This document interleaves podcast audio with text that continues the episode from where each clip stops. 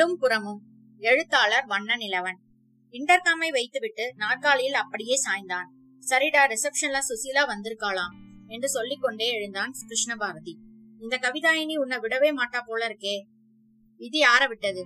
போ போய் கவிதாயினிய தரிசனம் பண்ணு என்று சொல்லிக்கொண்டே பார்த்தாவும் எழுந்தான். கேபின் கதவை சாத்து விட்டு பார்த்தா போய்விட்டான். மேசை மீதிருந்த ப்ரூஃப்களை பார்த்தான். சுஷீலா வந்தால் எப்போது கிளம்புவாள் என்று சொல்ல முடியாது. ஏதாவது எழுதி கொண்டு வந்திருப்பாள். அவளுடைய ஆபீஸில் அவளை கேட்பார் கிடையாது.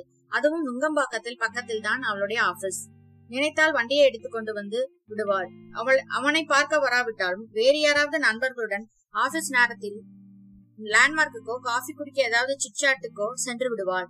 காலையில் தான் அவன் வீட்டுக்கு வந்து அரட்டை எடுத்திருப்பாள். மத்தியானமே ஆபீஸ் வந்து நிற்பாள். கொஞ்ச நேரமாவது அவளுடன் செலவிட வேண்டியதாகிவிடும். பிறரது சௌகரியம் அசௌகரியம் பற்றியெல்லாம் சுசிலா அவ்வளவாக யோசிக்க மாட்டாள். எப்போதும் அவளுக்கு அவள்தான் முக்கியம். அவள் உலகத்திலேயேதான் இருப்பாள். காலையில் வீட்டில் நடந்ததை சாக்காக வைத்து சுசிலாவிடம் தன்னை அடிக்கடி பார்க்க வராதே என்று சொல்லிவிடலாமா அப்படி சொன்னால் அவளுடைய முகம் எப்படி இருக்கும் என்று கற்பனை செய்து பார்த்தான் கிருஷ்ணபாரதி. இப்போது மனோகரி ஆபீஸ் வந்தால் எப்படி இருக்கும்? பார்த்தா ரொம்ப எளிதாக சொல்லிவிட்டான். என்னை பார்க்க வராதே என்று அவ்வளவு எளிது சொல்ல விட முடியுமா? அது அவ்வளவு நாகரிகமானது. அல்ல. மனோகரி தன்னை சத்தியம் சத்திய செய்ய சொன்ன போது எவ்வளவு கூணி குறிப்பு போனான். அந்த மாதிரி கேவலமான காரியம் தானே இதுவும். இது என்ன தேவையில்லாத கஷ்டம் என்று தோன்றியது. இதுவரை சுசீலா ரிசப்ஷனில் இருக்கிறாள் என்று தகவல் வந்தால் உடனே சென்று பார்ப்பான். இன்று அப்படி போக தோன்றவில்லை. மனோகரி அங்கே இல்லை. ஆனால் அவளுடைய சொற்கள் அவனை வேவு பார்ப்பது போல அவனை சுற்றி கொண்டிருந்தன. சத்தியம் பண்ணி பண்ணிருக்கீங்க. அவளை போய் பார்க்காதீங்க என்றது மனோகரியின் குரல். மனோகரியால் வேற எப்படியும் அவளுக்கும் அவனுக்கும் இடையே உள்ள நட்பை பார்க்க முடியவில்லையா? அவ்வளவு மணி மலினமானவளா மனோகரி அவளும் படித்திருக்கிறாள். கண்ணியமான குடும்பத்திலிருந்து வந்திருக்கிறாள். ஆனால் கார்த்திகா பிறந்ததற்கே பிறகே அவளிடம் எடுத்ததுக்கெல்லாம் ஒரே எரிச்சல் வர ஆரம்பித்திருந்தது. சமலை அவள் சமையலை அவளால் தன்னந்தனியை சமாளிக்க முடியவில்லை. அம்மாவுக்கு ஆர்த்தரட்ரிஸ் அதிகபட்சமாக காய்கறி நறுக்கி தருவதற்கு மேல் அம்மாவால் அவளுக்கு உதவ முடியாது. சுற்று வேலைக்கெல்லாம் ஆட்கள் இருக்கின்றனர் என்றாலும் காலை நேரத்து பரபரப்புக்கு ஈடு கொடுக்க அவளுடைய மனமும் உடம்பும் தயாராக இல்லை. அவளுடைய இயலாமையும் சளிப்புற்ற வாழ்வும் தான் இப்படி அபாண்டமான கற்பனையை அவளுக்கு விதைத்து விட்டதா? இன்றகாம் மீண்டும் அழைத்தது. சார் அவங்க காத்திருக்காங்க என்றாள் உஷா. இதோ வர்றேன் என்றான். மெதுவாக எழுந்து சுரத்தே இல்லாதவன் போல் நடந்து சென்றான்.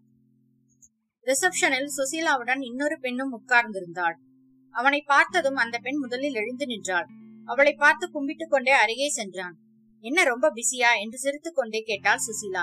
அவள் தோளில் ஹேண்ட்பேக் தொங்கிக் கொண்டிருந்தது.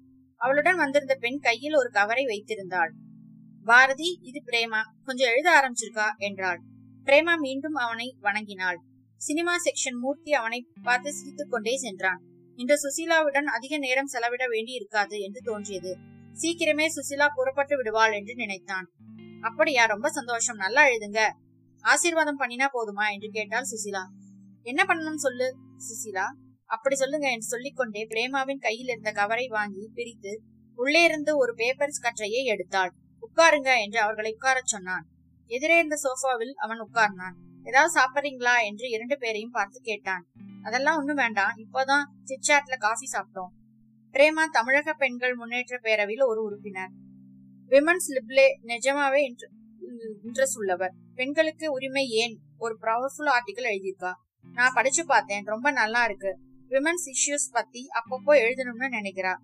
உங்க ஞாயிறு மலர்ல அவளுக்கு ஒரு காலம் ஒதுக்கி எழுத சொல்லலாம் என்றாள் சுசீலா. அந்த கட்டுரையை கிருஷ்ணபாரதியிடம் நீட்டினாள்.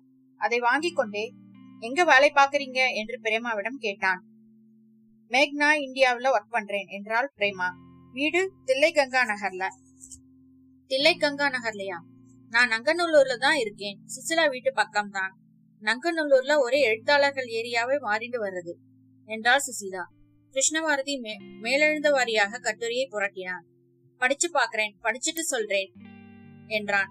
சொல்றது முக்கியம் இல்ல பப்ளிஷ் பண்ணணும் என்றாள் சுசிலா. கிருஷ்ணபாரதி சிரித்தான். நீங்க எங்க பத்திரிகையை படிக்கிறீங்களா? என்று பிரேமாவிடம் கேட்டான். திசை நான்குன்னு ஒரு காலம் வருதே அது ரொம்ப நல்லா இருக்கு என்றாள் பிரேமா. எல்லா துறைகளையும் பற்றியும் செய்தி விமர்சன கட்டுரை பகுதி அது. கொஞ்சம் அறிஜீ அறிவுஜீவிகள் தான் அந்த பகுதியை படிக்க முடியும். அவளுடைய ரசனையை ஓரளவு பிடிபட்ட மாதிரி இருந்தது. உனக்கு பிரேமாவை ரொம்ப நாளா பழக்கமா? என்று கேட்டான். ஏன்? என்று கேட்டால் சுசீலா. இல்ல பிரேமா அடக்க ஒடுக்கமா சேலை கட்டியிருக்காங்க. நீ எப்பவும் சுடிதார் தானே போடுற? என்- அத- அதான் கேட்டேன். சேலை கட்டினா பண்புள்ளவள். சுடிதார் போட்டா கொஞ்சம் பண்பாடு கம்மியாகணும்னு அத்தாமா ஐயோ அப்படி சொல்ல வரல என்று அவசரத்தோடு கூறினான்.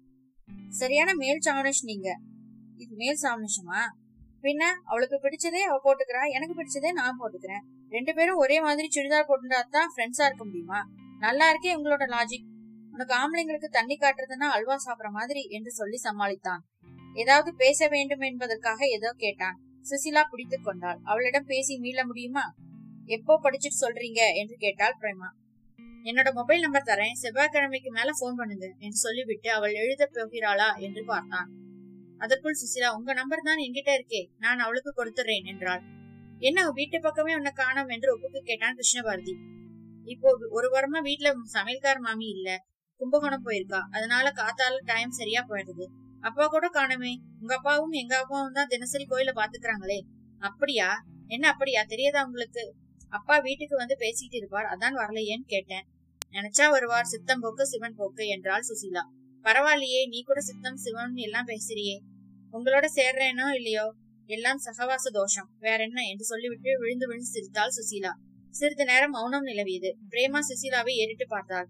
மெதுவா சுசீலாவிடம் போகலாமா என்று கேட்டாள். புறப்பட வேண்டியதுதான். சரி வரட்டுமா? சீக்கிரமா படிச்சுட்டு சொல்லுங்கோ என்றாள் சுசீலா. நிச்சயமா என்றான் கிருஷ்ணபாரதி. பிரேமா எழுந்து நின்றாள். சுசீலாவும் எழுந்தாள். இருவரும் சொல்லிக்கொண்டு புறப்பட்டனர்.